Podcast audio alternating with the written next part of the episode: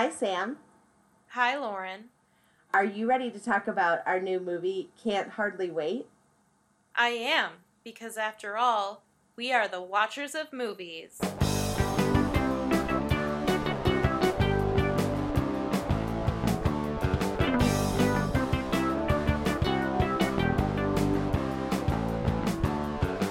Hi, everyone.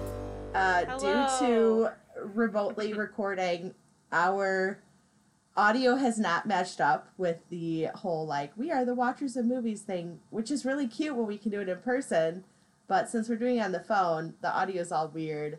And so that's why Sam just said it today. But it'll go back to Yeah. normal as soon as we can be together again. But right now, the world is tearing us apart.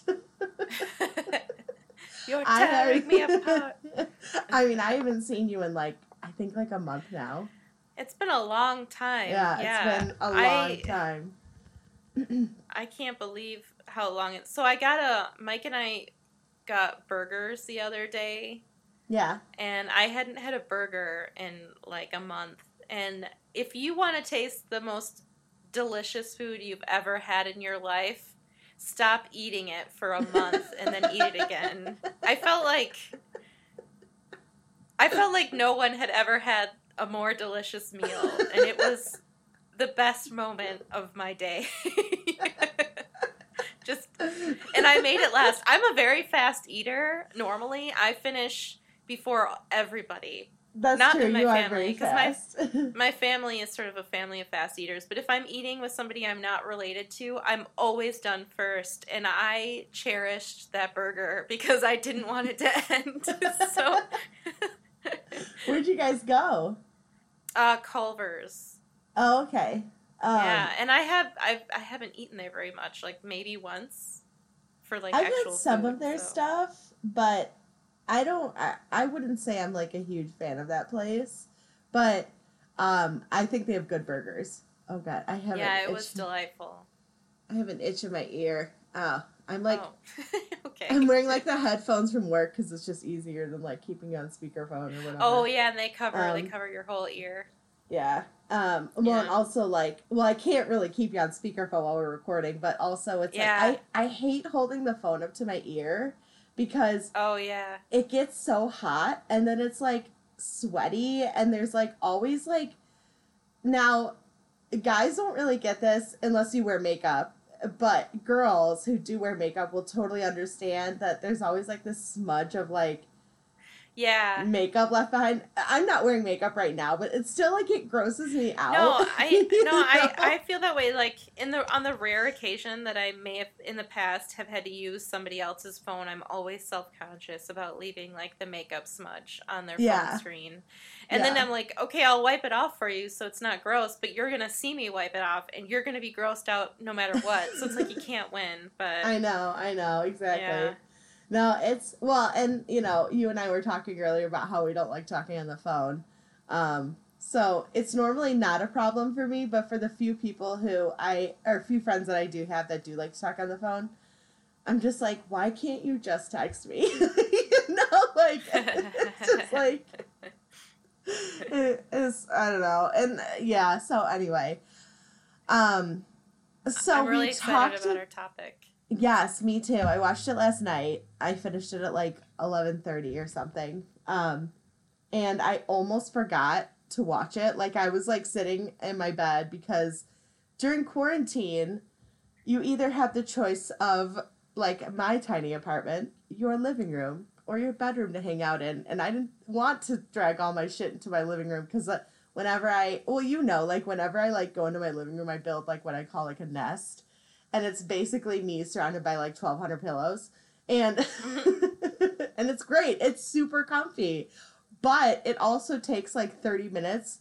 to drag everything in and like get on my water and like it's just it's a drag, you know, and um. It's a whole ordeal. it is. It really is an ordeal. And um and I just didn't feel like it last night and I was kind of like lying in bed for a while. Well, and then I cut my hair. I cut my hair at 8:30. So, surprise everyone, I cut my own hair. Every everyone who's listening to our podcast is going to be shocked. I know. your your voice actually sounds different because of your hair being cut. it you know They it's can been all a tell. huge weight off my shoulders. Like it's Yeah. Oh, legitimately like it's probably oh, boy. It's not like at my hairline. It's maybe like an inch down or something. But um. I, I'm hoping that the back looks fine, but the rest looks pretty okay. I accidentally cut the front too short, so now I can't tuck part of it behind my ear. But I honestly don't care because my hair is short again and it's like not driving me crazy. And it's just so much easier to take care of. And I have to say that as far as regrets go, I don't have any. like, I feel pretty great about what I did. So, I feel like the one good thing, the one one good thing about quarantine is that maybe I can grow out my hair long enough and it'll just be like, well, I had to grow it out because it's quarantine because otherwise I cut it because I think it just looks nicer shorter, but I love long hair. I love it. I've always wanted to have like beautiful long hair, but my hair is very fine, so there's not a lot of body, so it just sort of hangs you've got so nice I, hair, I keep though. it short. Well, I mean, I'm not saying my hair isn't nice. I'm just saying for the style that I wish I could wear it, I don't think it's the ideal type of hair. Um, so anyway, I cut it short because I think it just it works better for the type of hair I have. And so I just maybe at the end of this, I'll have hair like a female wrestler from WWE who has beautiful hair. I'm jealous of the- all of their hair. No, I love the long hair too. Like, so speaking of teen movies, teen shows, like all of the girls in the teen shows have all this like beautiful long hair. Yeah. And, and I'm always like, oh my god. And it's always like perfectly curled and like coiffed. And I'm like, gorgeous, gorgeous, gorgeous. However, super unrealistic because who gets up at five in the morning to curl their hair? Like, really? Come on. I mean, I used to work. I used to work with a girl. I worked with a girl when I had my job as like a teenager in, at the theater, who would come into work every day with a different hairstyle, and it was always so pretty. And uh, she was definitely unique. Like most women don't do that. I don't think, but anyway I appreciate it. I honestly like. yeah. I think if you want to get up early and you want to do your hair, like the more power to you. That's awesome. I think it's really cool. It's not my thing. I literally roll out of bed and that's all. Like I don't even brush my hair. Oh, geez. I oh, only really? ti- okay. Well, I, I, do I only hair. brush I my hair after I wash it. Oh, wow. I know. I have my hair gets kind of frizzy, so I have to take care of it. Like I have to put, I have to wash it, and I have to put product in it and everything. But anyway, yeah. Let's talk I mean, about I wash it. I wash it. I think we just- should talk about teen movies. Okay, I'm really let's talk about excited. teen movies. I love teen Okay. movies. So I, I, do too. as a genre, I love them. I made a list, um, a long list. So, what are well? What we were talking about, we wanted to do a mini topic of like movies that have held up and movies that have not held up, teen movies specifically. Um, I was so I made a huge list, and I have to say yes, one of the I did too. you did too. Okay, I have to say, Yeah. even though I love this movie, the movie Accepted does not hold up. Like at Oh all. yeah, Yeah, like there's I forgot about that movie. it's I love that movie and I love the ending cuz it's like everyone like you're like shit this kid's to go to jail like he did something really bad, you know, and he's just like convinces everyone. And and I'm and I love it, but I also am kind of like what kind of con man is this kid to grow up into because he's already conned like hundreds of people out of millions of dollars, you know. What's Yeah. next? but no, that's I not remember really. What were you gonna say? Oh no, I remember thinking that the the concept of the movie was kind of ludicrous from the get go. Oh, totally. But because Justin Long is so charming and the movie has like elements of of comedy, it, sort of worked in the in the the world of the movie. But yeah, I it, I agree with you. I don't think it holds up either. no, well, and also there's like a lot of like low key sexist parts, like with the girl who's like, "Who do I give my intuition money to?" Do you remember that part? No. Okay. So she's like a stripper and she like comes in with a bag like literally full of cash and she's like who'd i give my intuition money to instead of tuition intuition money anyway like but there's like a whole scene where these three girls are like all possibly exotic dancers or something they're like lying in the pool and all of these dudes are like watching them. And it's like considered a class. And i was like ooh that's super creepy. And then there's like a whole thing with um you know justin long being being like into blake lively but like i don't know. It's just there's a lot of like it's not like overly aggressive sexism but it's enough where you're like i'm a little uncomfortable by this. You know what i mean? So Yeah. I don't I mean I I've recently watched that film but I still I have to say despite its flaws I still love it. I think it's a really fun movie. I think it's like it kind of just like it kind of is the type of thing that gives you like a pump of energy because you're like, yeah, these people got away like like stuck it to the man and they're doing their own thing. Like that's so cool, you know, and it's just so I I love it. But what Yeah, I think that movie was also the birth of. Uh, I think that movie is what put Jonah Hill on the scene, which Oh, I think is kind yeah. of cool. Like, there's that scene where something falls through the ceiling and he screams really loud and he's like, "I'm sorry, I didn't know I was emitting that." And then later when he's like, "Ask me about my wiener." So yeah. I I think like that maybe put him on people's radars and he was really funny in that role. for that reason, he was cast in one of possibly one of the greatest teen movies, Superbad. Oh no, you like And super bad. See, I didn't like Genius. super it's a bad. genius, hilarious, clever, brilliant Oh. friendship movie, brilliant teen movie. Their friendship, their journey, the whole thing. I think it's it's really good. And between Dazed and Confused and Superbad, I'm not sure. I think they both are maybe two of the best teen movies. Dazed and Confused is probably the best teen movie, but so Superbad for me is is really close. that's funny that you say that because I didn't like super bad and I didn't like Dazed and Confused. Why not? Why didn't you like Dazed and Confused?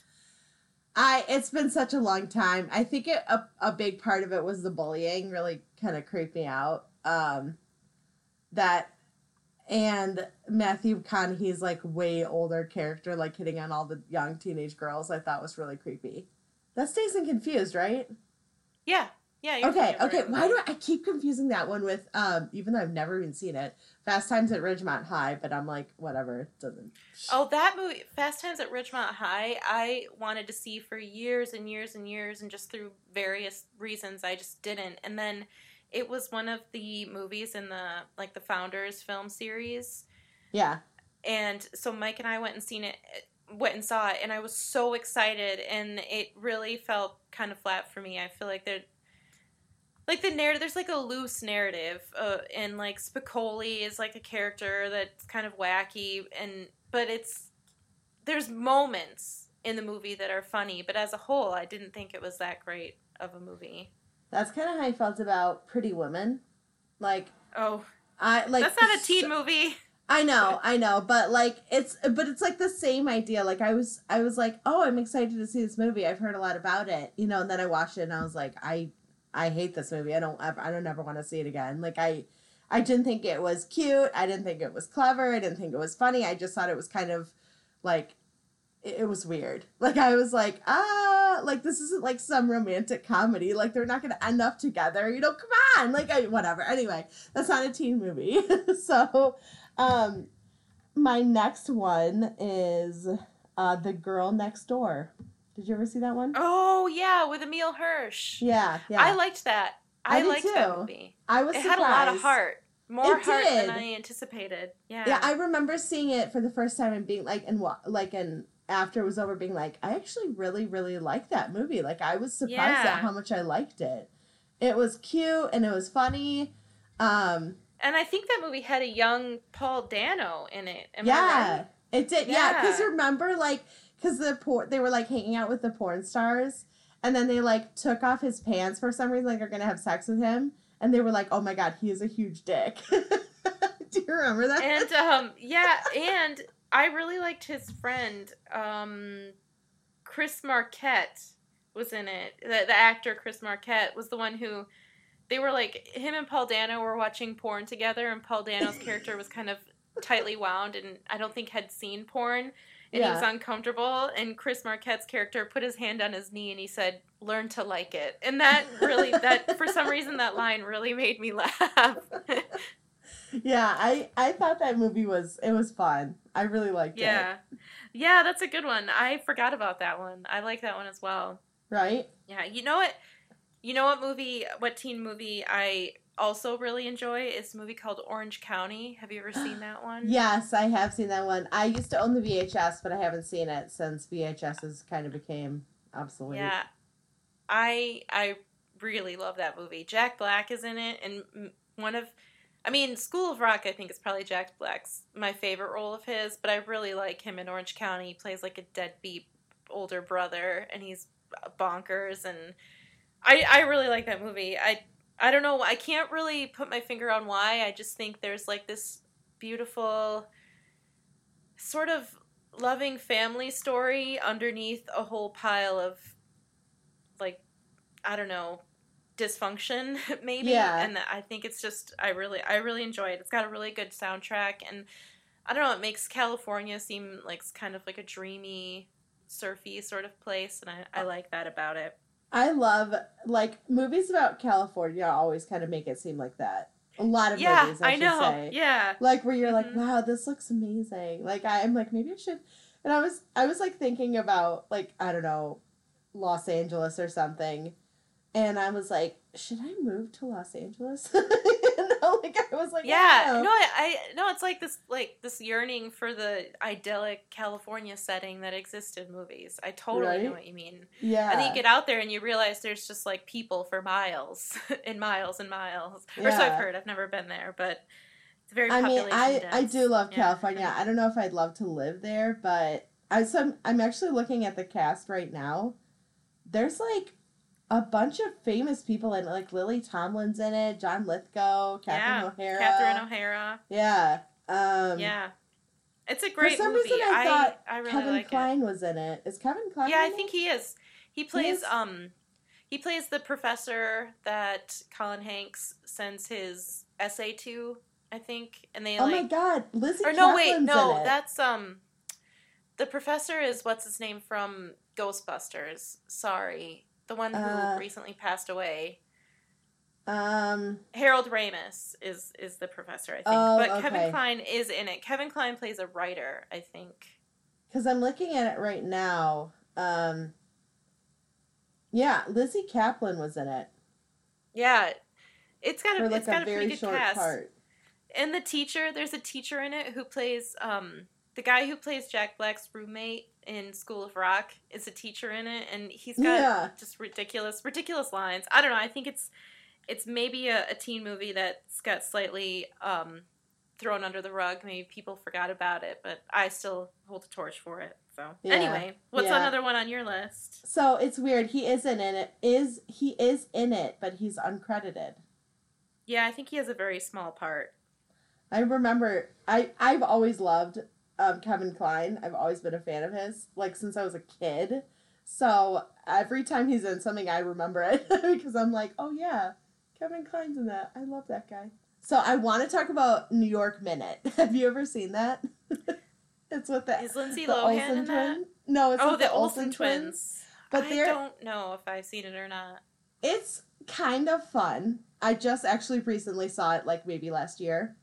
And um but there is a scene and, and it's also with Jared Padalecki and there's a scene where him and one of the girls kiss and I don't know which one, but it's like the most awkward like scene. It was so cringy. Like they're looking at each other, but the way that he's looking at her is kind of like, um, I don't know, like almost like a smirk, but it's not like a like we're about to kiss smirk. It's kind of like a what do you want to do, like what what's happening, type, like you know what I mean. Like it's not like an intimate moment between them at all, and then they kiss, and it's so awkward and so out of the blue that even like it looked like even the actors were like why did we just do this because it was Oh, so boy. so weird like i almost recommend watching that movie just for that scene just to see how freaking awkward it is. And like the, it was it, it was just like there shouldn't have been a romance between them because it just didn't work that way. Like it shouldn't have been that way. But i was watching this movie and i was like oh my god they're gonna kiss. And i was like no no no no no. Oh come on oh oh oh come on. That was that was terrible. Do you know which one of the Olsen twins it was? i do not know which one. Hmm. I know but um Did the other one get to make out with somebody as well? um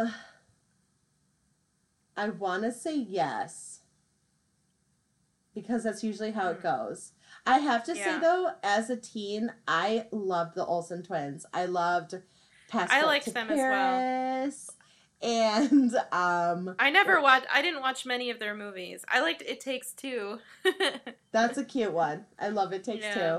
two um hmm I watched a lot of their movies. There was Winning London, where they were um, they were uh, working with the um, oh my god um, uh, what's that called? The Student UN.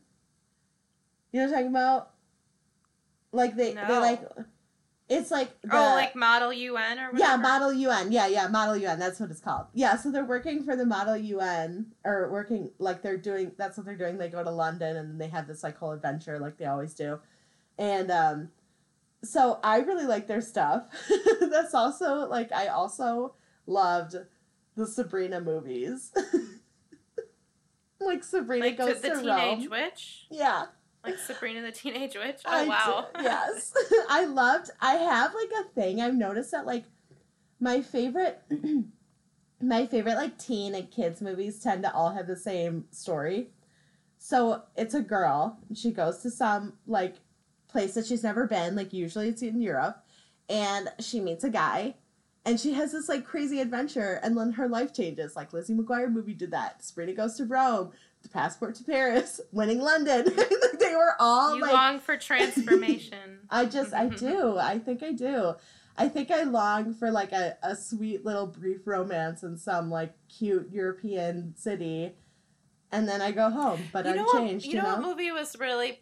I can't remember the name of it, but you've just reminded me of a movie that's really good, and it's with Selena Gomez, and she goes to Italy and she pretends to be somebody rich. Monte Carlo. Like, Monte Carlo. That was a really cute movie. Yeah, except I for Corey I- I Monteith's really like that. character, not cute. Yeah, Not yeah, cute he was a little bit controlling. He was super okay, creep- let's do.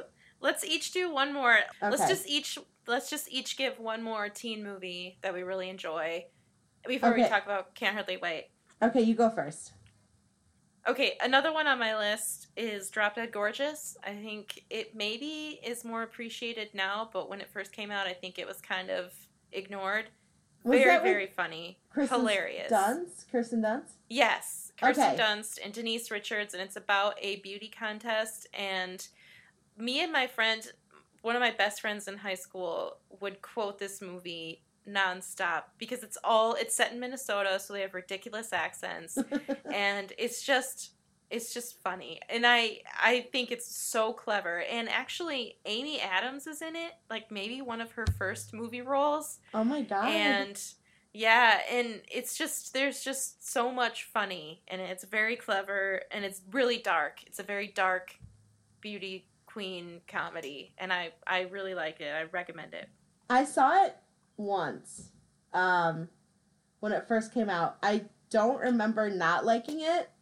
I can't tell you. I don't remember like if I liked it or not though. So I it's kind of positive response for me anyway because I'm like I'm like well I didn't hate it so I guess that's good. Yeah, um, if you don't have any strong negative feelings i guess that's a good sign yeah. yeah Um, so how okay. about you So I really liked What a Girl Wants, which is also kind of the same vein as like a girl goes to Oh. a different oh. country, and like you know, with yeah Amanda with amanda Bynes. bynes Yeah, yeah and Colin that Firth. movie is that movie is really sad when like her soon to be stepmom locks her in a closet or something so she oh can't god, dance with her dad I oh know. man Yeah. Yeah, that one I really like that one. I thought that one was really sweet and you know, she's just trying to find her dad and like figure out where she comes from and and um I like Kelly Preston too. I think she's like very good in Yeah. that like mother like uh, like um adoring and like um loving mother role, you know? Mhm. Um, but I really like that movie. I think that one's really cute. It always warms my heart. I'm like, oh, and like I like daddy daughter films too. You know, um, oh, okay. yeah. I I just think um, I don't know, like oh, shit. I wanted to say the Parent Trap too. I I I we can add the Parent Trap. Okay, also the, Parent, Trap. but Lindsay Lohan. I like that one. movie as well. Yeah. That that that's yeah. That Yeah. movie's really cute. The Lindsay Lohan one, I agree, is very so good. and so it's cute. it holds up. I think it holds up. It's very oh, big it's- time. It's, sort of timeless, and I think adults as well as kids can enjoy it, which I Uh, think is yeah. important. And that movie isn't quite. I guess that's like a preteen movie almost. It's not. It's not I like a teen movie in which there's like drugs and drinking and sex and partying and stuff, you know. But yeah, Yeah, but it's- it's, really it's good. more I like- like that one. It's yeah. like more pure. I think.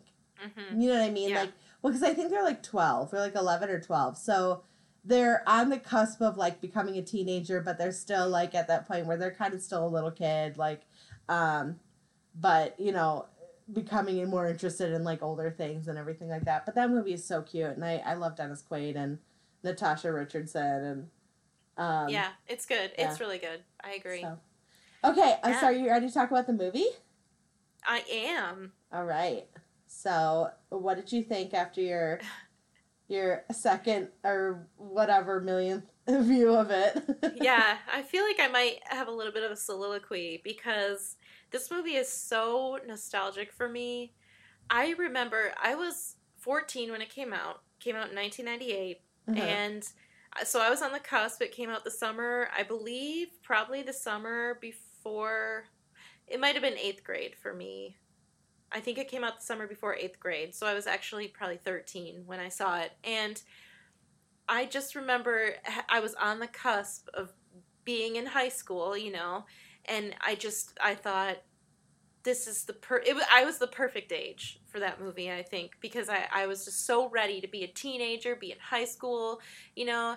And I think the movie has a really great soundtrack, and there is a nostalgia in it for the 90s that this is going to sound stupid because it's obvious statement, but I think a kid today could watch the movie and enjoy it, but they're not going to get the same spirit from it because they never lived in the 90s and so they don't know. And it's possible that that's how my parents feel when they watch a movie that's set in the 60s, you know? Like Right. I can watch it and enjoy it, but I there's something in it that I will never ever get because I wasn't there, even though I can still enjoy it. And for me, can't Hardly Wait is one of those movies where I, I think anybody can enjoy it, but if you didn't live in the 90s, there's just an aspect of it that is going to fall flat. And that's okay. Like, you're not even going to notice you're missing it. You know what I right, mean? right. Like, somebody who was born in 2004 who watches it isn't even, they're not going to think, oh, something's missing. It's just, for me, it just fills this tiny little spot in my heart of just a time that I remember so clearly. I remember when people dressed like they dressed in the movie, you know, not that vastly different from how they dress now, but still different enough. And it's an interesting movie because there's no cell phones in it.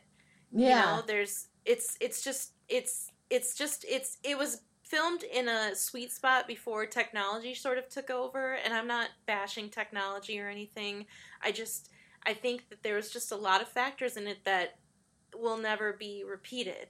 You know, Yeah. just like any time period that passes, things happen that can't ever be replicated and and I just I really like that feeling. When I was watching it, I sort of felt cozy. I felt like I was, you know, in my bedroom at home as a young teen watching a VHS and dreaming about what high school was going to be like and and I just I I really like it. I think it stands up so I think like I said people can watch it now and still have fun.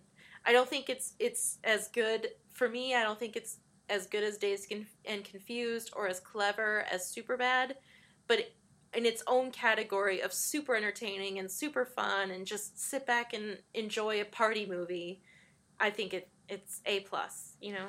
You know, I have always wanted to go to a party like that. like, yeah, I know. I don't think they actually do. They actually exist because I, I never went. No, I have never like. Okay, so I know you don't really watch Broad City, but there is a scene where they're trying to find a party, and Ilana, um, her Ilana Glazer, her character, whose name is also Ilana, um, is like, we have to find the Narnia of partias, and I'm like, maybe, maybe that party party is like the Narnia of partias, and we're just never gonna find it. Like, yeah, it's just yeah. it's stuck in a wardrobe somewhere, you know. Um, but I what I like about this movie too is that it's like all of the characters that were kind of in these like classic, um, stereotypical sections, like tend to go out of them, and and like they all kind of bleed into each other, and I really like that because it wasn't so like it wasn't so stereotypical throughout the entire film, where you're like, you know, you know um, like even Mike Dexter kind of has like a little change of heart, you know, at the end or a little paradigm Yeah. shift. It's Yep. not a, it doesn't last, but it's there, you know, like so. yeah. Um, That's a really good point. I, I think that's that's a really good point. And like Seth Green and Lauren Ambrose having sex in the bathroom, like those two worlds literally colliding. and Yeah. like exactly. Yeah. Yeah. Yeah.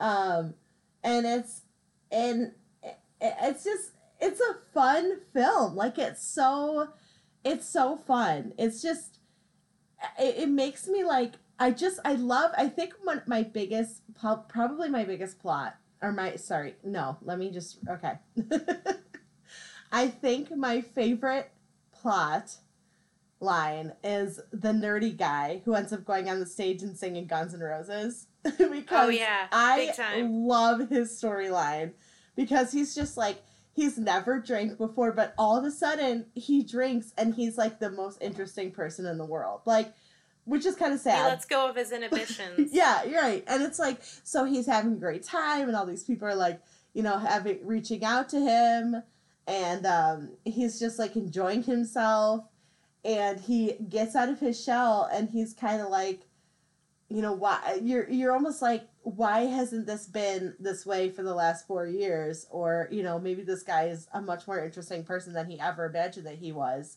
but he's been held back by years of bullying um but it's just I don't know. I I loved that storyline. It's by far always- my favorite in the entire film.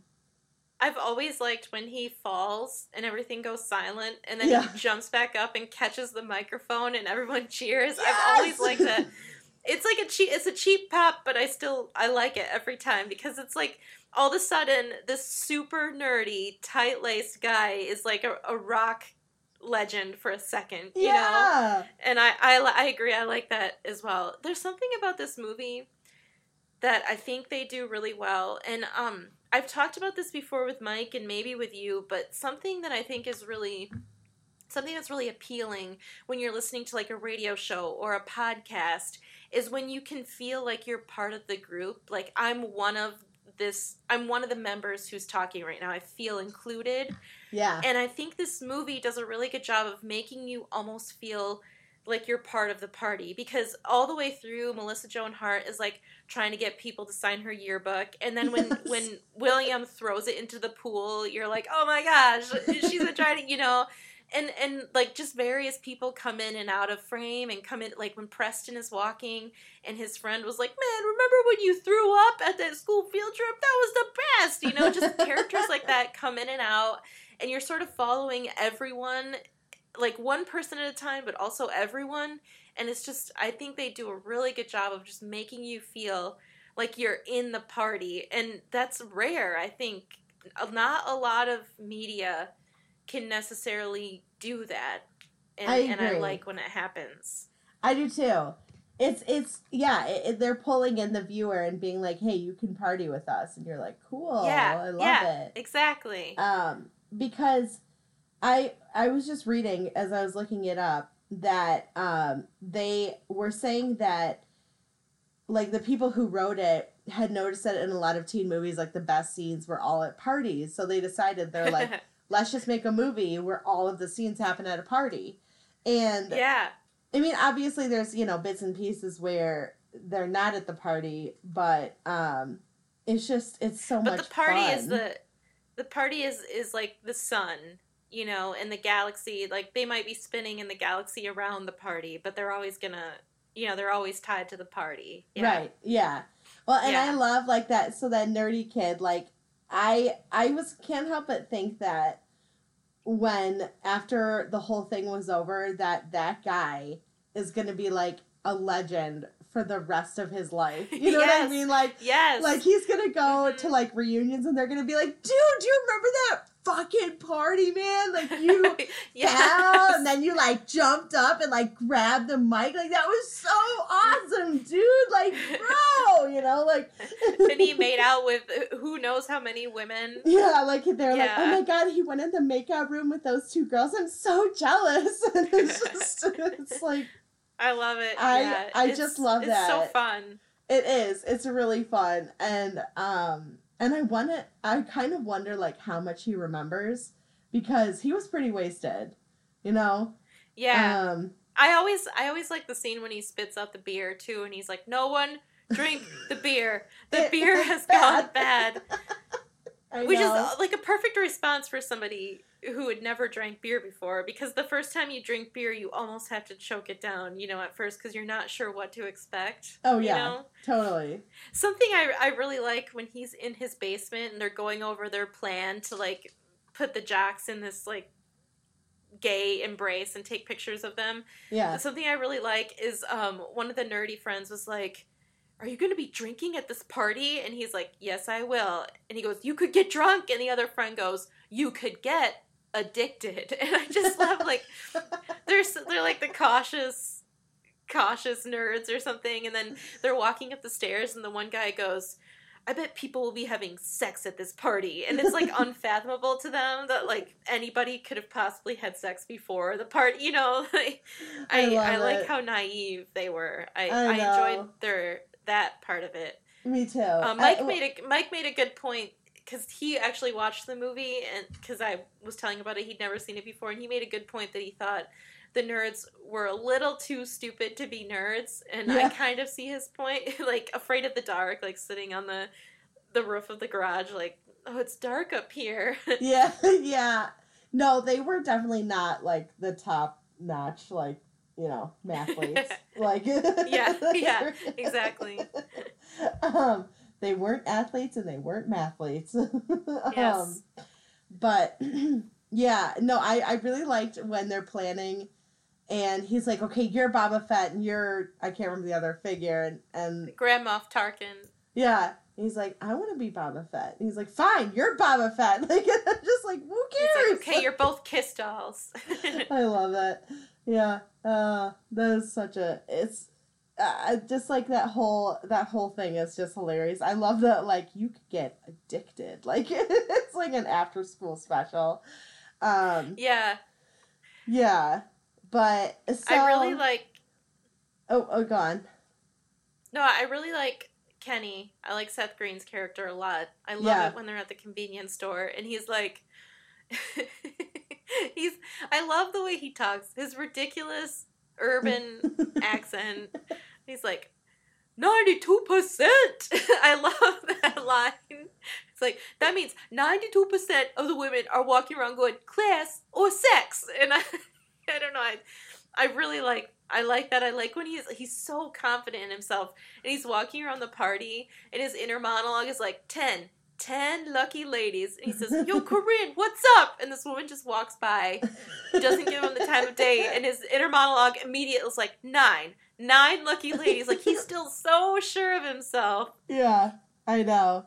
Um, and then like he has like the whole like the backpack full of like sex toys, but there's like a candle in there. Like, yeah oh that was something i was going to bring up actually because i think there is a trace of 90s homophobia in this movie oh, Um, definitely when- for sure. So they open, and that's like a, definitely a product of the times. Um, but they open the backpack, and his friend pulls out the candle, and he calls him. He's like, "Oh, he's a fag." And then later, somebody calls Mike Dexter the same thing. And then later, at the end of the movie, um, you know, they give a blip of all of their future like um, like what happens to them in the future. And Yeah. Mike Dexter's blip is like he got fired from his job at a car wash because of incriminating Polaroids. And I was like, well, yeah, but those those Polaroids were showing, you know, like the whole plot of the nerds was they were going to put Mike Dexter and another guy, they were going to knock him out and dress them up and make it look like they were doing like like having gay sex basically. Right. So the Polaroids were just like two consenting adults or two consenting men. I guess if they're 18, they're adults, possibly having sex. So I don't know why that would warrant him getting fired from a car wash, you know? So that was all sort of like I think that's all sort of just like a um a product of like 90s residual homophobia maybe that Oh, you could get away with in that decade and it's very light. It's it's you know just a couple times throughout the movie but definitely that might be something uh, somebody who watches it now who hasn't who didn't live through that time period might be like oh that's interesting and, and kind of strange but i sort of it didn't shock me necessarily because i can remember how movies were at that time does that make sense Yeah, no, uh, no, I didn't shock me either at all. It was kind of like, oh yeah, that that's pretty much the way it goes um in these movies. But um so to be honest with you, when they showed that candle, I actually thought it was a huge dildo. oh Uh, really Yeah, like like initially I was like, and when he grabbed it, when his friend grabbed it, and he was like, oh, you know, so so's a fag, like whatever. Um, he, I was like, oh, he's grabbing it because it's a dildo, and that's why he's saying that. But I didn't. oh. Yeah, and so like, cause in my mind, like, I, I'm not saying it's right, but I can understand like the correlation with calling him that. But if it was just a candle and then he's saying that word, like saying derogatory things about him, I was like, it's Yeah. a fucking candle. But like with a dildo, I was like, okay, I can get it. Maybe they're like, oh, you're gonna, you know, do things with this later to yourself. But Uh-huh. um, but so my first thought was, geez, that is enormous. That's like not. There's no girl that's gonna want to do that. That's like, Well, yeah, and it's not even like it wasn't even contoured. It's just like it was No, just like a cylinder. that's what. well, that's well. So like my, but like again, this is just like my like. You have to understand. I was watching on my tiny TV, so it was on my little 13 inch TV. Um, so I like could see it, but it wasn't. It was far away enough where I couldn't quite tell what it was initially. You know what I mean? Like, hmm like so.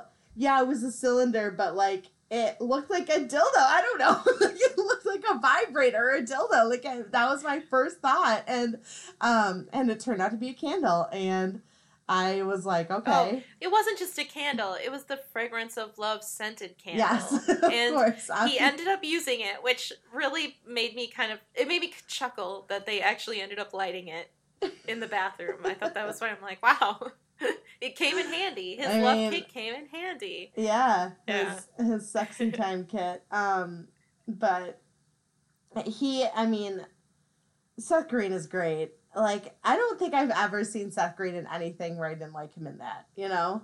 Yeah, I think he always he always is is pretty consistent. Yeah, he's funny. Yeah. Um.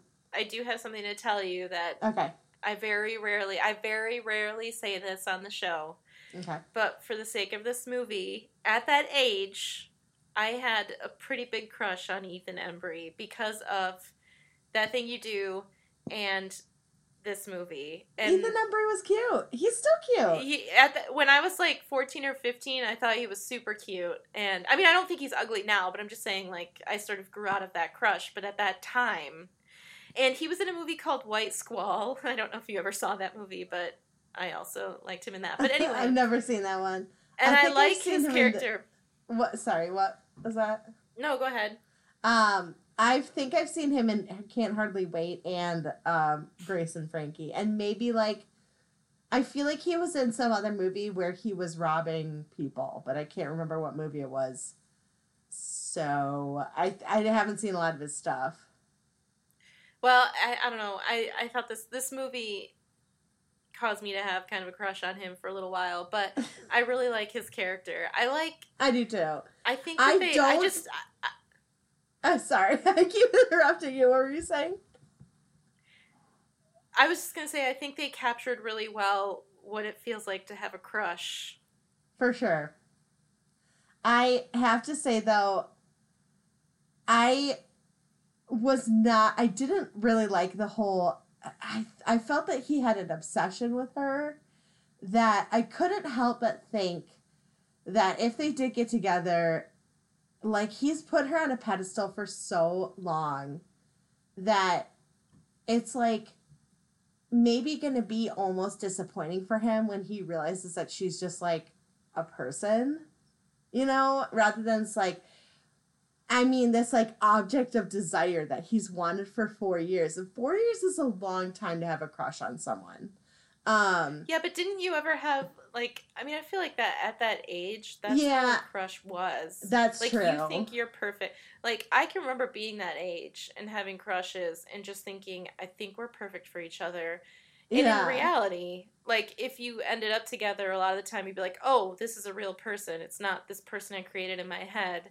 right. So obviously, if you want to like hyper realistically say that the movie is is inaccurate, I agree. Like their relationship would probably be kind of difficult once he starts learning she's a real person.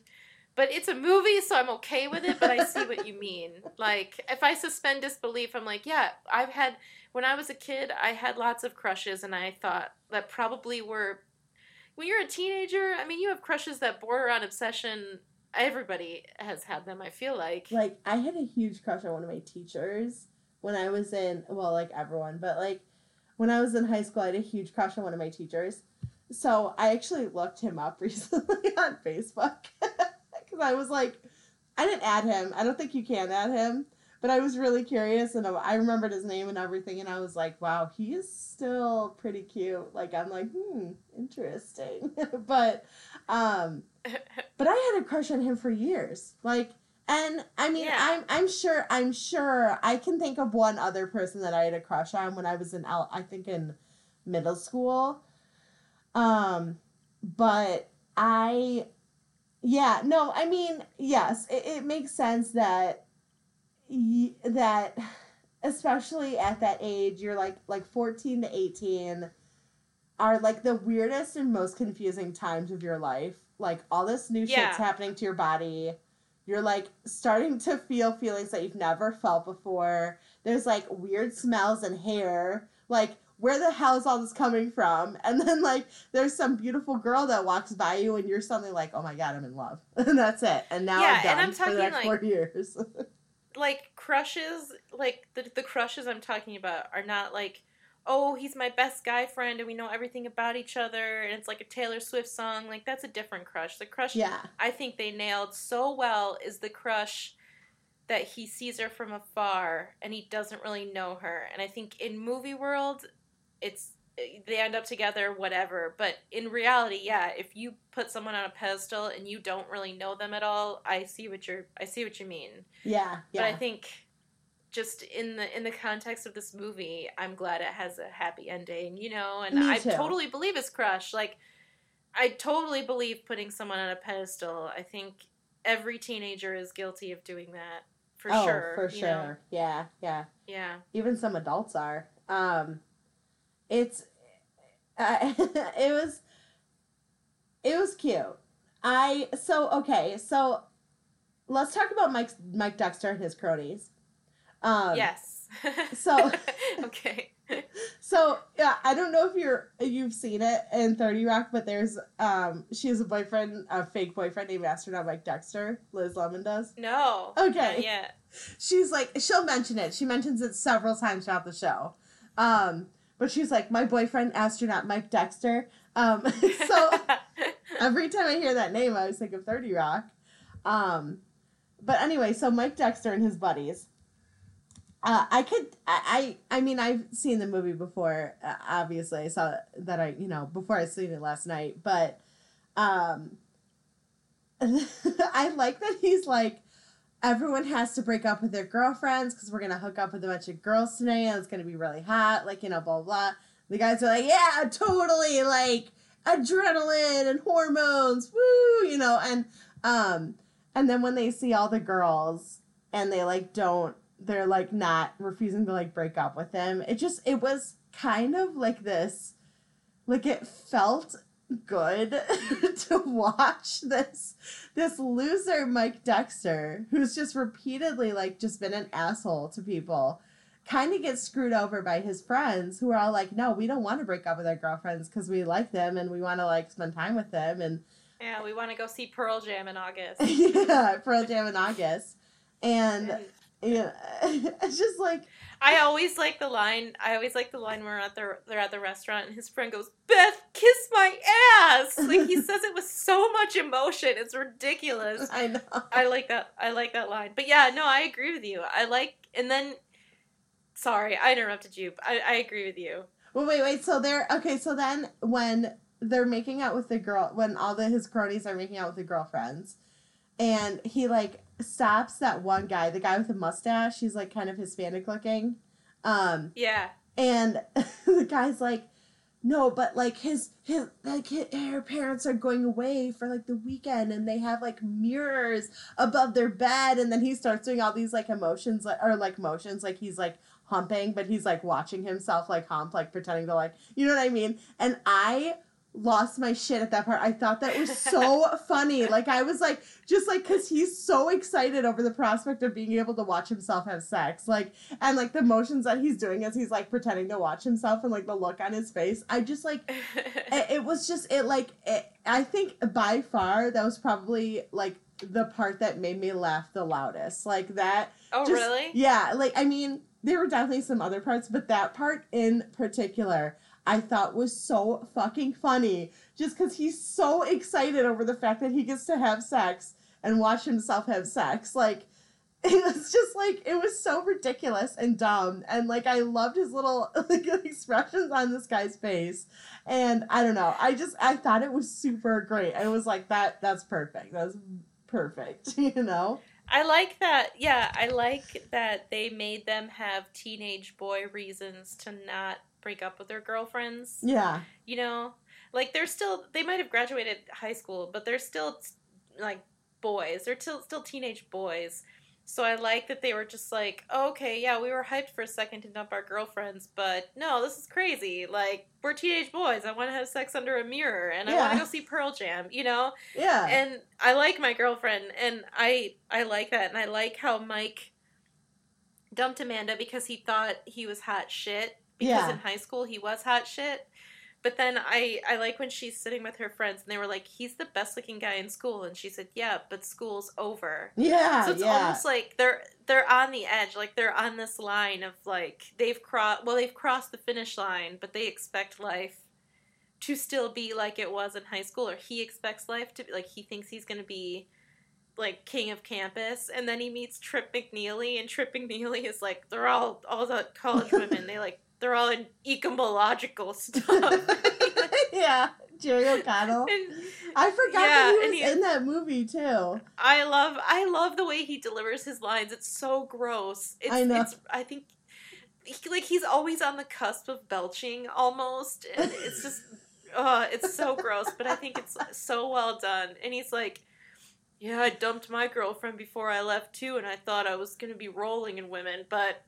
Guys like us are a dime a dozen, and then he It was so perfect. I love that was such It a great really scene because Mike Dexter Yeah. is like, "Shit, I really fucked up." Like, yeah, and you can just see the look on his face. Like, you can you can almost feel like the heart, like his heart dropping into his stomach at hearing those words.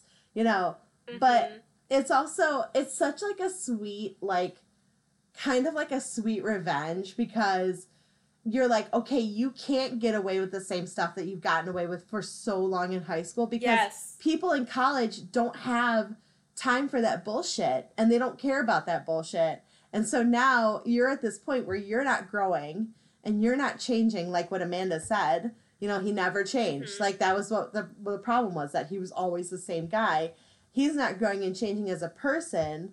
And like and people in college are going to be like dude you're still like 18 years old. What are you doing here? Like what you know like what's going on? Like grow up you know and um right. and, and that's and that's like so perfect to hear that because he's just such like he's just the typical like stereotypical jock guy who's gotten everything he's ever wanted in his high school career because everyone loves him and then he goes somewhere different and he thinks it's going to be the same and people are like who the fuck are you why should we worship you Like no. Yeah. You know, and um and I I just I like that he was kind of you know, he was coming or he was realizing at this party that not only did he mess up, but also like I might have screwed up the future as well, you know? Mhm. And um I don't know. I I- it just it was it was nice to see that he wasn't like gonna get get away with the crap that he did,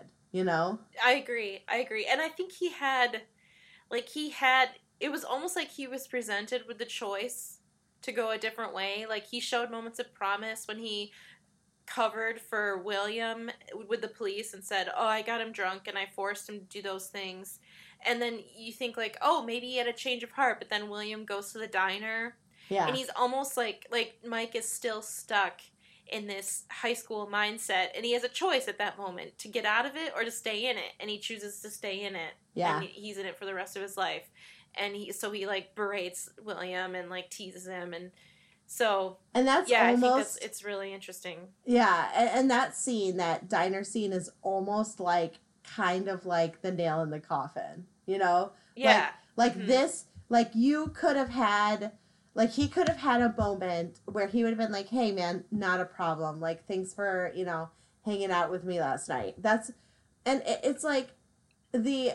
And I, I was, I was, as I was watching this, I was kind of like, you had this moment, you had this opportunity to just be kind, to just, you know, yeah be a kind and genuine person but he doesn't want to take it instead he just wants to you know like show off in front of his cool friends who and the thing is like he's he influences his friends he's the king of their pack oh so yeah he could easily have just been nice to William and they would have fallen in line. Like Oh, they wouldn't have made fun of him because he's still in charge. And I think, I'm assuming, I mean, I'm inferring a lot, but because he still made fun of William, I assume that they're, they all sort of stayed immature, maybe? I don't know. yeah i think i don't think that's too far of a stretch i could see i could see some of them definitely growing as people but i could also see that for a long time maybe um they were childish like that. But mike dexter just struck me as the type of guy that like in 20 years he's still like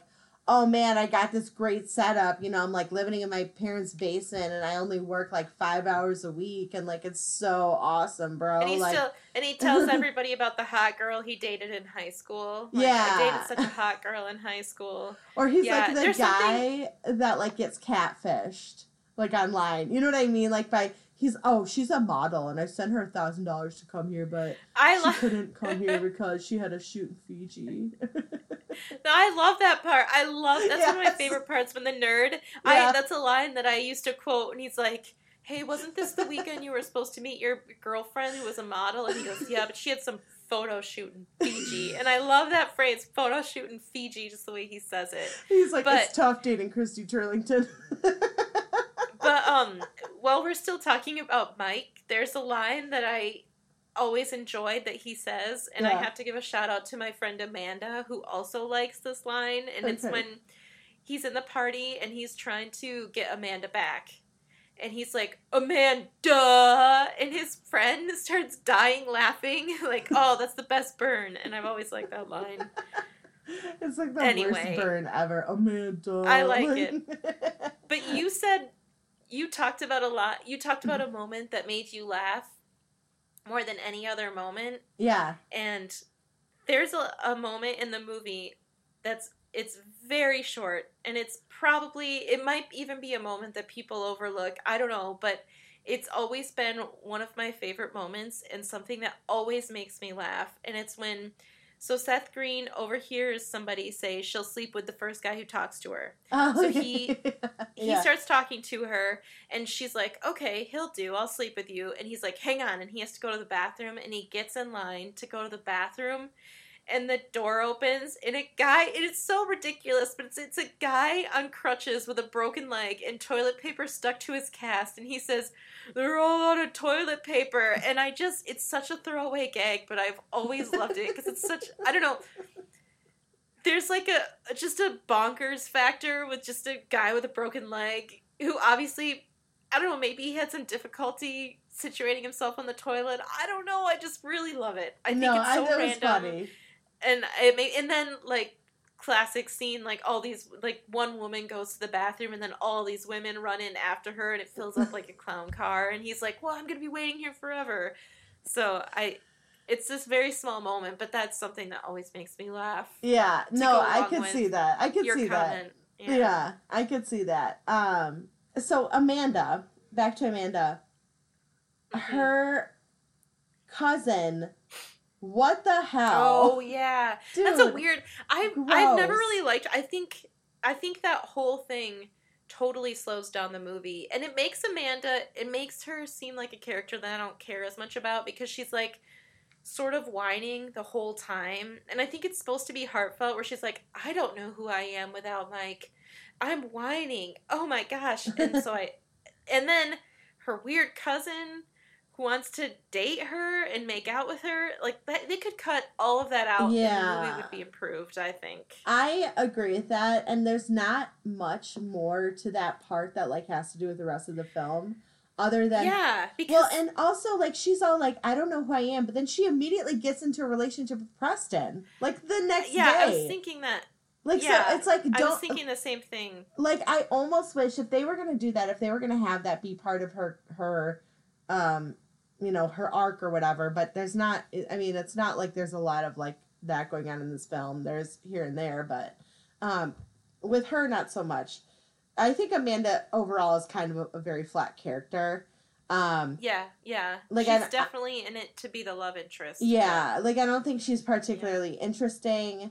Um, but if if they were gonna have that line where she's like, I don't know who I am without Mike, but then she immediately jumps into the relationship with Preston, it's kind of like, well, then maybe you just don't know who you are in general because, you know, I mean, if she's jumping from guy to guy, then she's never gonna figure out who she is on her own.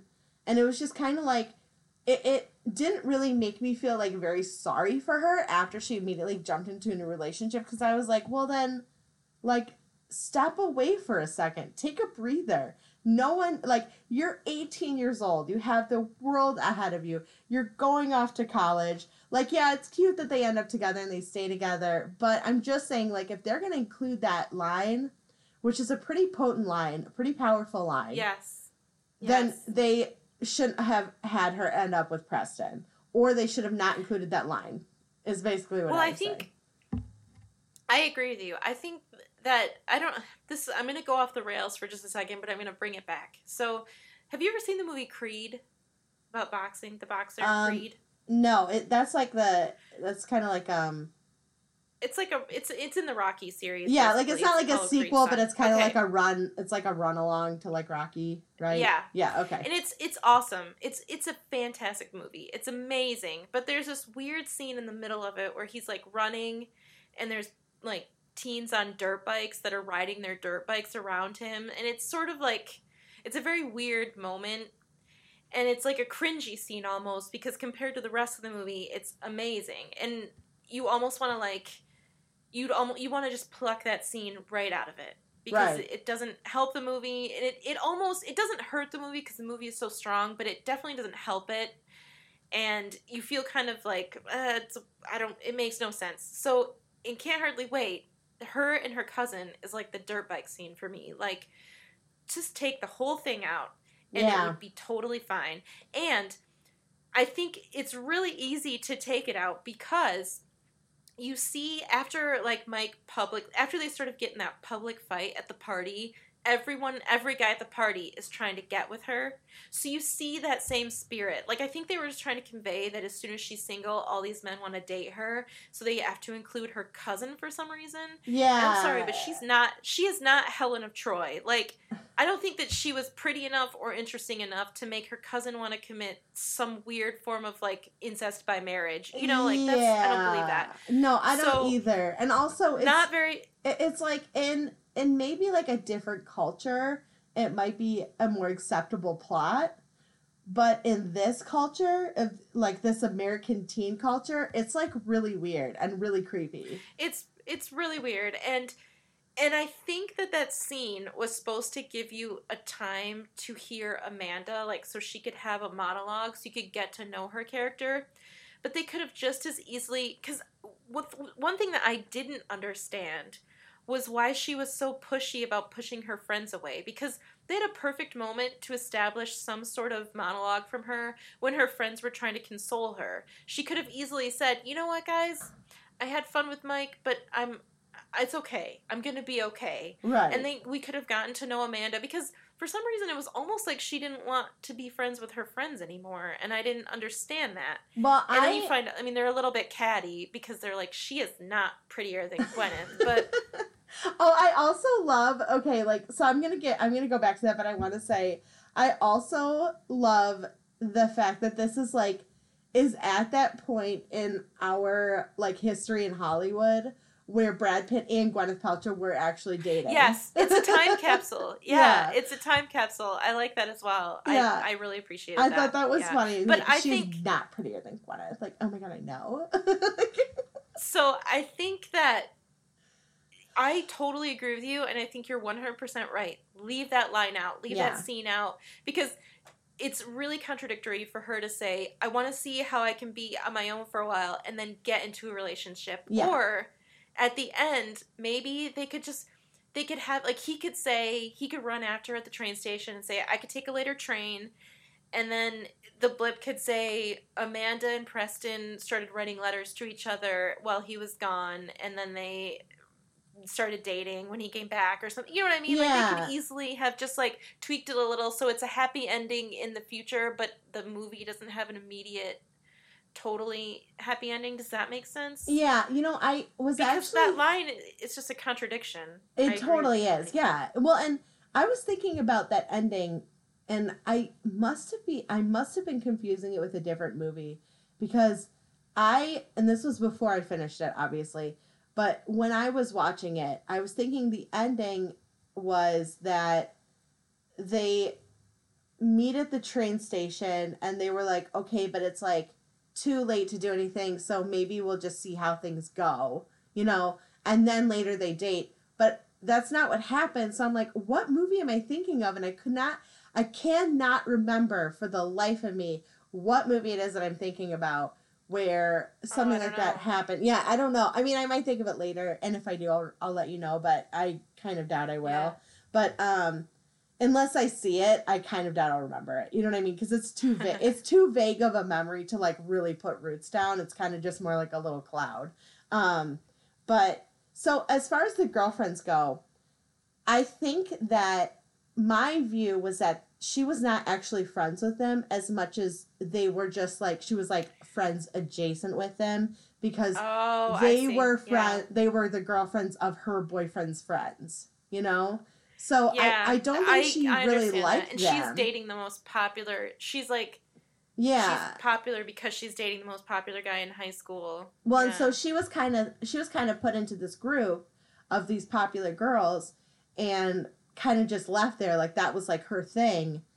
And I think that she I don't think she actually liked them as people because as Mhm. she was talking to them she was kind of like, okay, like she had a look on her face like these girls are so vapid, they're so shallow. I have to get out of here. You know, like I'm not Yeah. I don't want to talk to them. I don't want to discuss this. Like it's over with Mike and I. That's it. And um and um I don't know. I, I that that was the impression that I got that she wasn't actually ever friends with him, but it was more like a friendship of convenience or because they were just there. You know?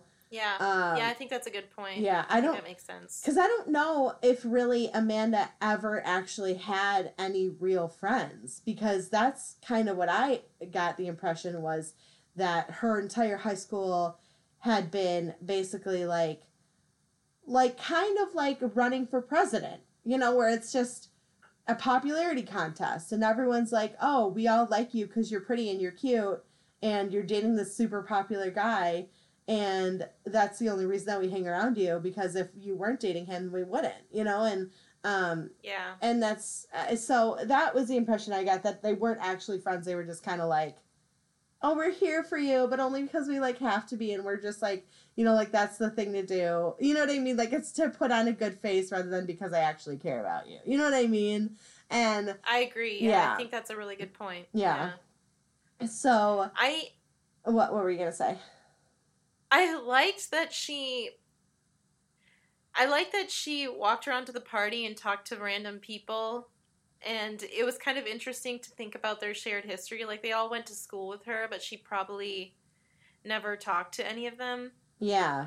Like when she was talking to the woman who was like cutting the pop can things, and she's like, "Everyone here is a sheep." Bah. And I like, and I'm just like, she just ran into all these characters. And something else I liked is when she was talking to the stoner guy Oh, and Sarah Segel. Rue. That was Sarah Rue. I yeah, Sarah Rue, Yeah.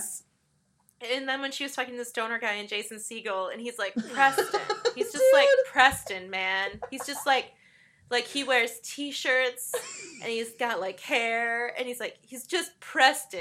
You know, I love That- that guy, and I that was I like that scene that a cracked me lot. up a lot. Like Yeah, that, and I that's a line. and she's like, so he has short hair and he wears t-shirts sometimes, and I like that. Yeah. yeah, I know. She's like, he's a guy. He has hair and he wears t-shirts. Okay. um, I, I like and I that, just yeah. love, I love the stoner guys. I love Jason Segel, and they're just like cracking. Aren't they eating like watermelon too or something? Yeah, Yeah. And I think I remember this. Okay, I'm going to I'm going to show you my nerdiness. But when around that time, if a movie came out and I liked the movie, I always bought the book because at that time they would like make novelizations about these movies, like these teen movies. It- Oh, obviously, the movie wasn't based on a book, but they would make like a corresponding like novelization, and I Oh, always forgot bought it. that and that I was the thing that they did. voraciously i would voraciously read these books and in the book and maybe in the trailer i i didn't rewatch the trailer to confirm but i know in the book they said somebody like injected vodka into a watermelon and so everyone was really excited about it. Oh, and okay. so that's why he's eating watermelon but in the movie it's never explained. And um, so anyway i tried to find my copy of the can't hardly wait book to take a picture of it but i can't find it anywhere Oh, and I, I hope i didn't get rid of it.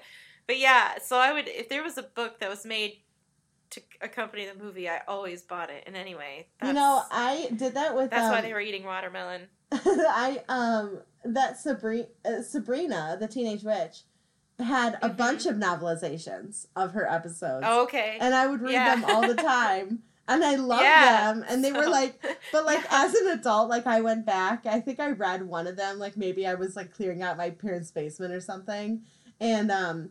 And I was like reading one of them, and I was like, "This writing is really terrible." like, I was like, "This Yeah. is like really bad, like very stiff writing."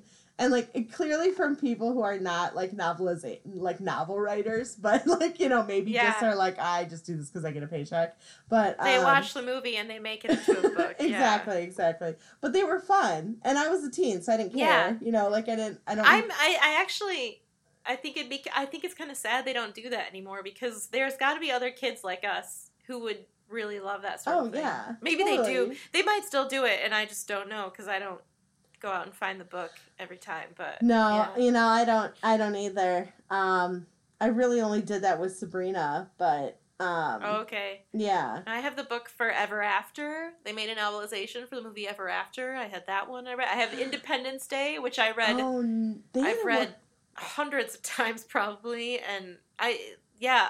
wow There's even one for um, A Little Princess, which is weird because A Little Princess was based on a book, but they made like a novelization of the movie what book, and I even have that. Yeah, I know, which is weird because just read the original. But yeah, because I was like, I was like, well, no, that's a. I was like, that was based on like Yeah, when you said that, book, but then you yeah. said that it was Mhm. based on a book. I was like, huh, interesting. yeah, Man, that is. I know you mentioned Anyway, that movie.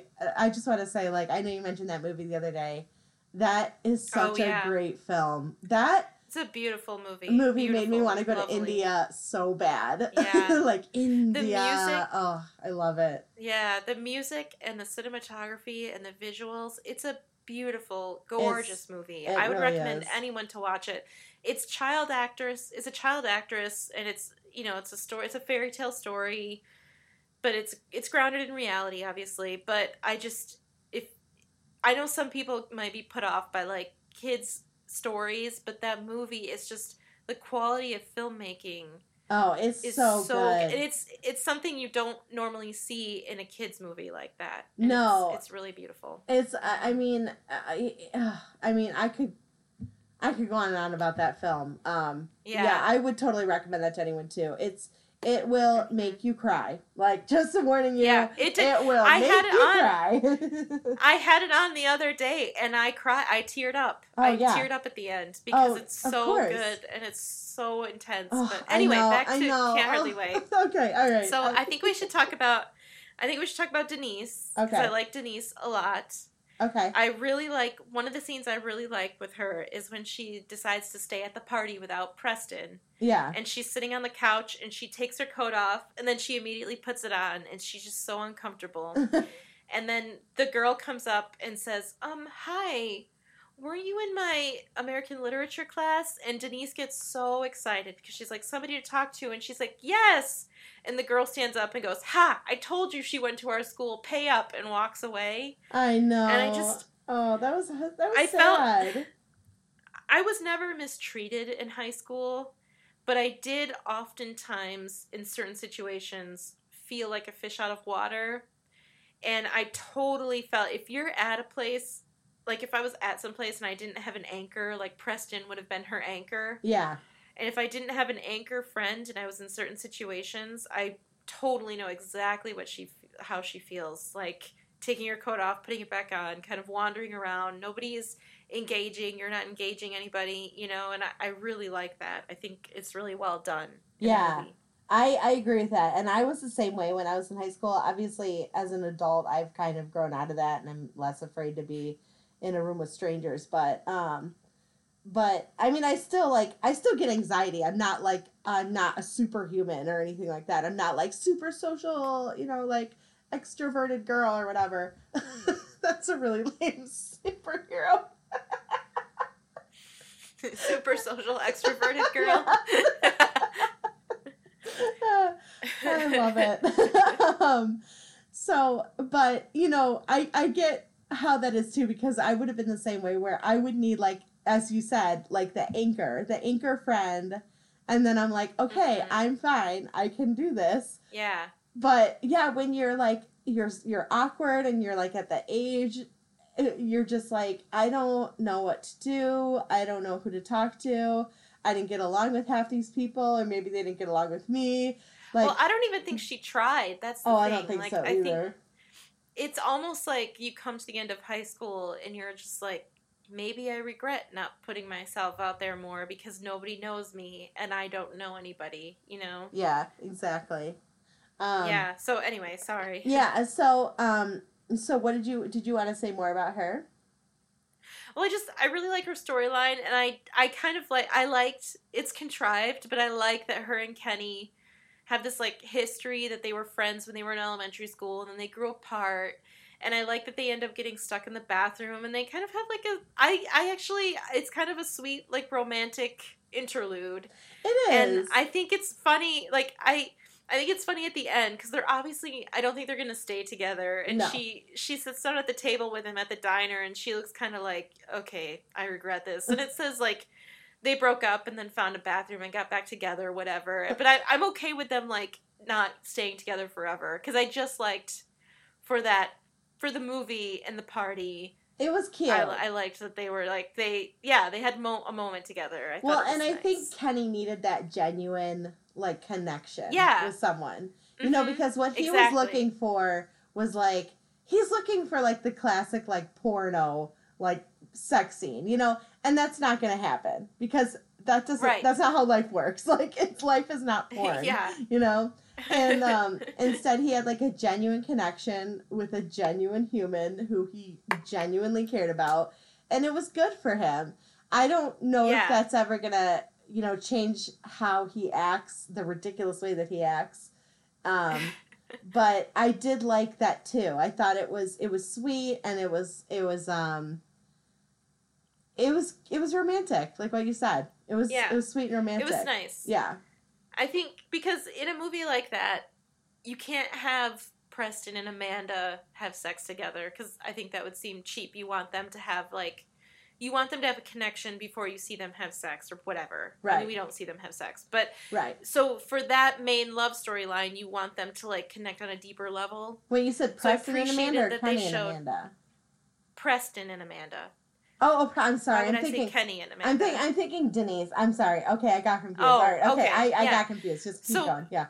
yeah, for the story. So then I like that because I think a, a movie like this, I like that they like Denise didn't have anybody, and she was sort of uncomfortable. But then she had somebody, you know, Right. and and then they showed this like still romantic. It wasn't unromantic. It was just kind of a nice romantic moment between them and it helped Kenny's character to grow and it helped her to grow because she sort of opened up and he grew up a little a little bit from how he was, you know? Yeah. And I think that was nice because we see two characters have that but we can still have the two main love interests have a deeper connection. Does that make sense? Yeah. Well, no, and I said think. I think the well. the thing with Kenny and Denise is that they're both, um, they're both really hiding who they are.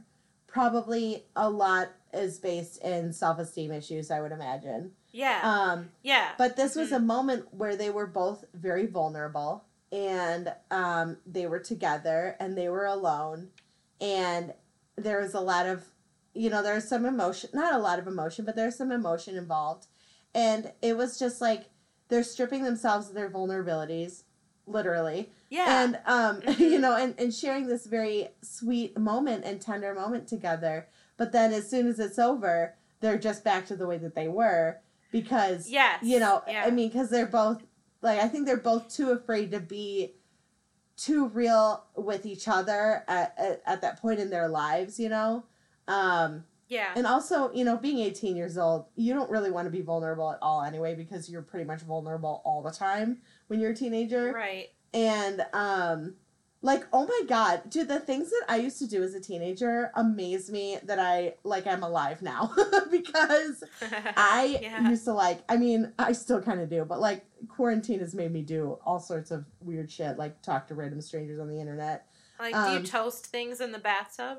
What? Do I toast things in the bathtub? Yeah, definitely. I turn on my shower and I put in my toaster and I'm like, all right, this is going to work. Yeah. We're going to do this. I like I like to have an English muffin while I bathe. Sometimes I get in there with it. Um, that doesn't always work out, but you know, I felt a little shock here and there.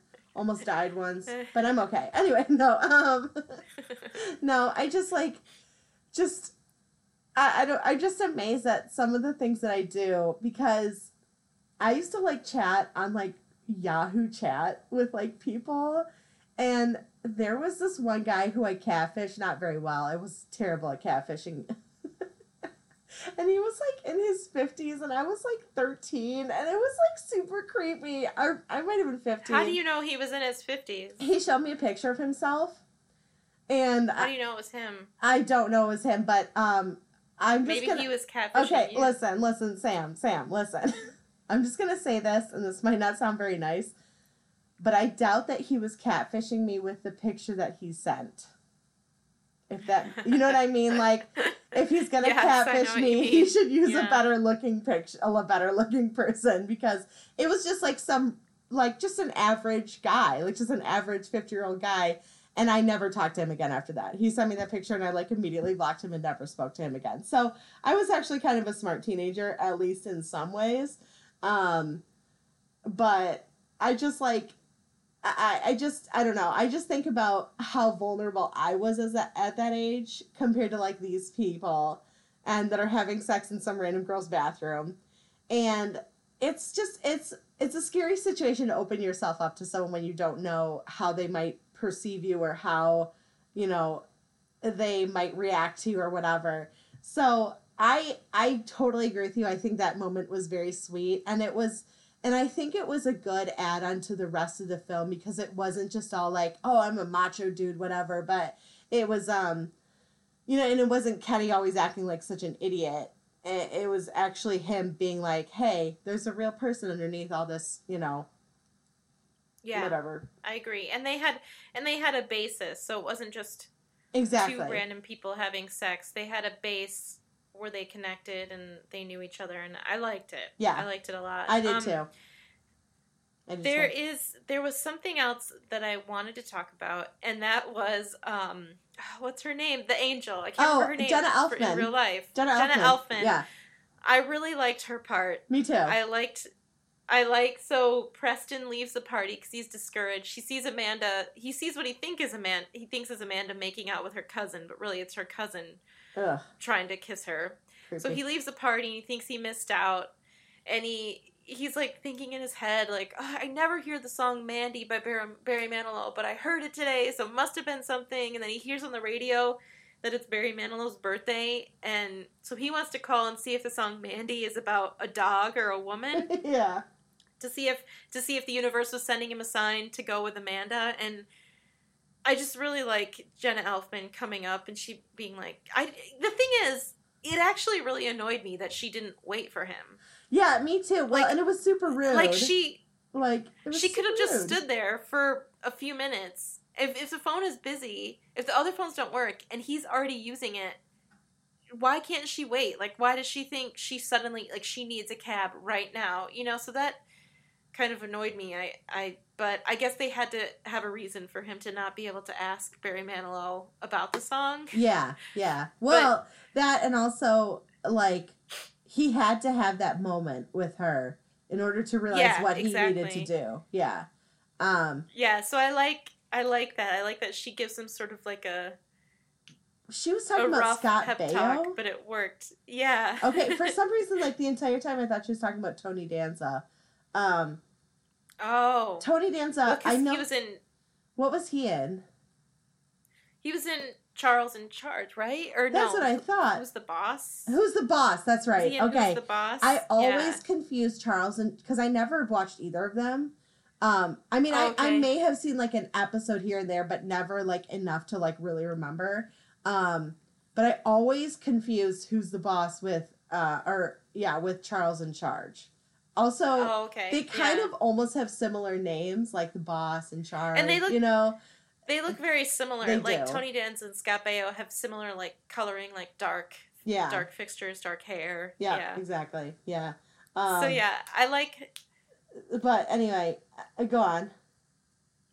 No, I just I like how she gives him this pep talk, and she's like, you know, go after it. And then she says, if you want to be with him, you should call Barry Manilow and tell him how you feel. And I just I love that. I like that he didn't he didn't spill his whole story to her. You know, he wasn't like like crying about Right. Amanda to her. She just thought she offended him because he was like, "I'm a loser," and she gave him a little pep talk, and I thought that was cute. I just love that. If you like Barry Manilow, you should call him and tell him. Um, but I love the line that she says, "Oh, I'm the weirdo. Who's the one calling Barry Manilow from a from a telephone booth at 2 a.m.?" I love it. Yeah, I like that as well. And he's like, "You're a stripper," and she says, "I'm a dancer," and I like that as well. Oh yeah, yeah. It's, it's good. I, I think her cameo is. I really like it. Did you ever I think her see? performance is good. Did you ever see the movie Keeping the Faith? It's with Yeah, with Ben Stiller and Yeah, Ed Norton. and she's in it. I Mhm. I don't know why I thought I started thinking about that movie a little while ago, and um, and I was kind of like curious as to whether or not it held up, you know, um, Mhm.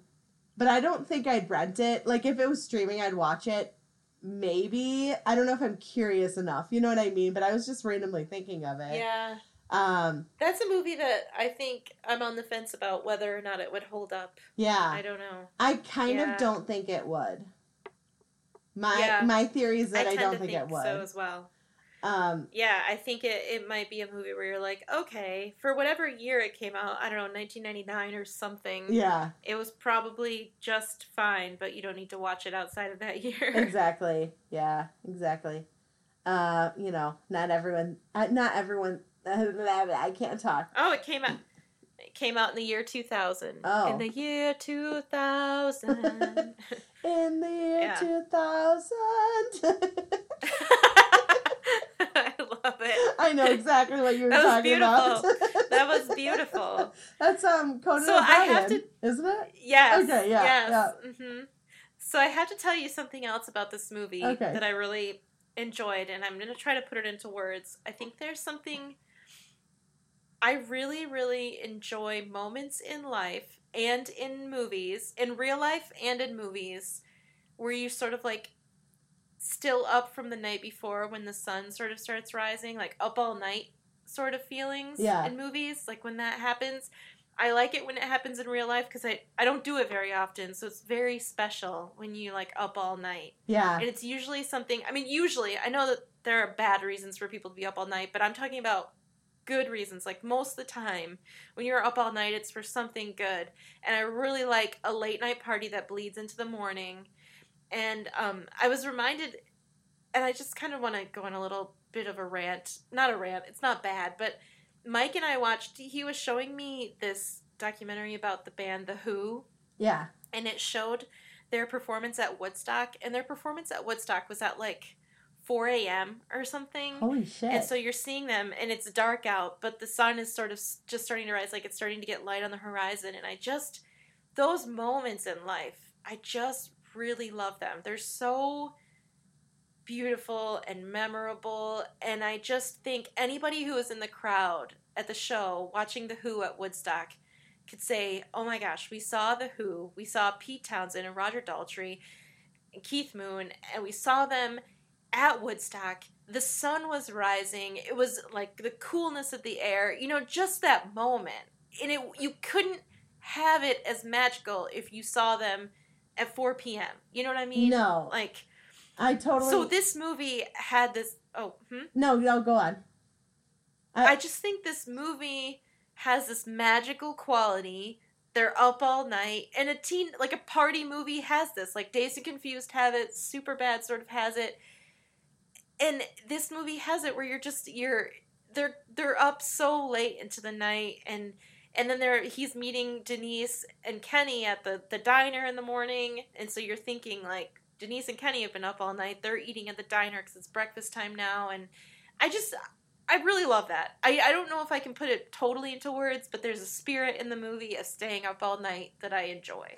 I totally understand what you mean. And I think the reason why that you feel this way is because I think early mornings are kind of like a liminal space. Like, do you know what that is? Yeah. Yeah. Yes, there. It- yeah, there's like- some sort of magic in Yeah, that. exactly. There's like this magic quality because people hardly ever see the sunrise. You know, like you're gonna Yeah. you're more likely to see the sunset unless you get up early all the time. Personally, I work at 10:30, so I don't get up until 9. Like I don't get up any later than I have to get up and I love I love sleeping in. So, um and but um there's like it's just a certain quality where like the air is still and no one's really awake and so everything is just got this sort of like mysticness to it. It's like this quality of like it's just like the world is quiet and it's yours, you know? And like yeah, and you're yeah. just you're in the moment and you're tired but you're like happy because you just had this great like i'm a, again like what you said this is in the perspective of like a great night rather than like a bad night you know um, Yeah. like you just had this Mhm. great night and so you're kind of just like enjoying your just the time and the stillness of the world and everything is is just waking up Like and so it's fresh. yeah, and it's like beautiful and new and it's a new day and it's exciting and I and then you get to go home and sleep. like that's one of the Yes, parts, you know? Like so yeah. it's I I totally totally get what you mean and whenever I have pulled all-nighters it's usually with people. Like if it's by myself, I'm usually like, yeah, this is kind of cool, but like it's got to usually be with people. Yeah. One time, I have this very. Oh, go ahead. Uh, Sorry. Um, I mean, that was kind of all I had to say. Was it was just it's. I I totally understand what you mean. I get what you mean. It's like I love that. I love that feeling too, where it's it's just yeah. very cool and very magical and like it's it's awesome. hmm It's just there's nothing like it. It's Yeah, I don't know, and, and this movie has it, and it's a summertime movie, so you know it's it's you know it's early, early, it's early summer because it's they're just graduated, and and I just think it's so magical. Yeah. and that's something else that I really love and cherish about this movie. Yeah. So. I do too. I really like this movie. I think that I think overall it's I think it's a pretty good teen movie. I mean, yeah, Rotten Tomatoes only gave it like 30 like wait, hold on. Um what I was looking at Rotten Tomatoes gave it um 42%. yeah. I I'm not surprised. I mean, I don't think it's like like I don't think it's a strong movie. No. I think that it's it's a fun it's a it's a little bit more entertaining than the rest and I can see how it would be really fine in that regard, but I don't think it's it's it doesn't have like really good writing or really good you know cinematography. I just I think it's just really fun. It's really fun. It oh, is, yeah. and I love when the cops break up the party. They play "Damn It" by Blink One Eighty Two, and I love that moment. And they play a lot of the song because the cops are breaking up the party for a very long time. So you get a very nice slice of a very fun one of my favorite songs. Yeah. So that also I really like. It was Yeah. it was fun. Um, I'm I'm just looking kind of like at what it says on Google about it, but um, oh, so uh, to anyone who wants to watch this show or this movie, it's on Netflix. Um, Yes. it's available streaming right now, uh, as of Mhm. I would highly recommend. four it. eighteen twenty twenty. Highly recommend it. um, yes. Yeah, I would recommend it too. If you're just looking for something easy and fun and that'll, that'll make you feel good, it's perfect. You know, It- yeah. it's Yep. it's nothing extraordinary, but it's it's a it's a fun film, and um, sometimes that's what you need. You know, Yeah. It's just it's just a nice escape. yeah. Yes, it is. Mhm. Yeah, I I'm glad that I liked it as much as I liked it the first time I saw it. So Yeah. Um, yeah. Oh, I can't believe we didn't talk about one of when we were talking about teen movies. One of the greatest teen movies of all time, Clueless. We didn't talk about. oh Clueless. yeah, I had that on my list. I wrote that on my list, but I wanted to give credence to some other movies. yeah. To yeah. um the other like the other two that I mentioned that I feel like are as good but not as well mentioned well known. you no, know? Clu- But yes, Clueless Clueless- is so. Clueless is one of the greatest Oh. teen movies. I agree. It's like yeah. you and I quote that all the time. You know, uh, Yep. Emily and I quote that all the time. Like it's just it's it's just perfect. It's just a great It's it's a great yeah it's great. yeah Yeah. that's a great one. So watch Can't Hardly Wait, watch Clueless, watch Days Confused, Superbad, Accepted, Orange County, Drop Dead Gorgeous, Yeah. Freaky Friday, and The Parent Trap. Believe- the Lindsay Lohan version. And um, if you're looking to have some shitty t- uh, TV films, watch Passport to Paris and Sabrina Goes to Rome. oh yeah, I forgot. Yes. um, I don't know where those are located. I own most of everything I talked about, so to who to those Yeah. who are looking, I'm sorry, can't help you, but good luck the only ones we know is streaming. The only one we know is streaming is Can't Hardly Wait. for sure. So, yeah, for watch sure. that. Yep. yeah. Yep. Yep, yep, yep, yep. Okay, so you guys can follow us on Instagram at Watchers of Movies. We have Facebook, also of Watchers of Movies. We have an email address if you'd like to send us an email as far as recommendations go. Right now, we're trying to do stuff that's available streaming because of the quarantine, so we obviously can't get to the movie theater. Um, and we want to do something that's maybe a little bit more accessible to everyone. So if you have any recommendations, please stick to like Hulu and Netflix. Um, and yes. um, also, if you guys like our stuff, please give us five stars on iTunes because that's how we get out there. And we work really hard at this show, and we really like what we do, and we want to keep giving you guys guys, guys content. But we'd also like to have a bigger, you know, a, a bigger listening. Uh, what is it called? crowd? No, not a crowd. Listen. Audience. Thank you. A, a bigger audience, and um, you know, I mean, tell your friends about us. We're on Spotify, we're on SoundCloud, iTunes, we're on Google Play, and thank you to Mike for our theme music. Yes. Mike Myers. You can find him on Twitter at the Mike Show 42. Yep. And that is all. Thanks for listening. Thanks. Bye. Bye.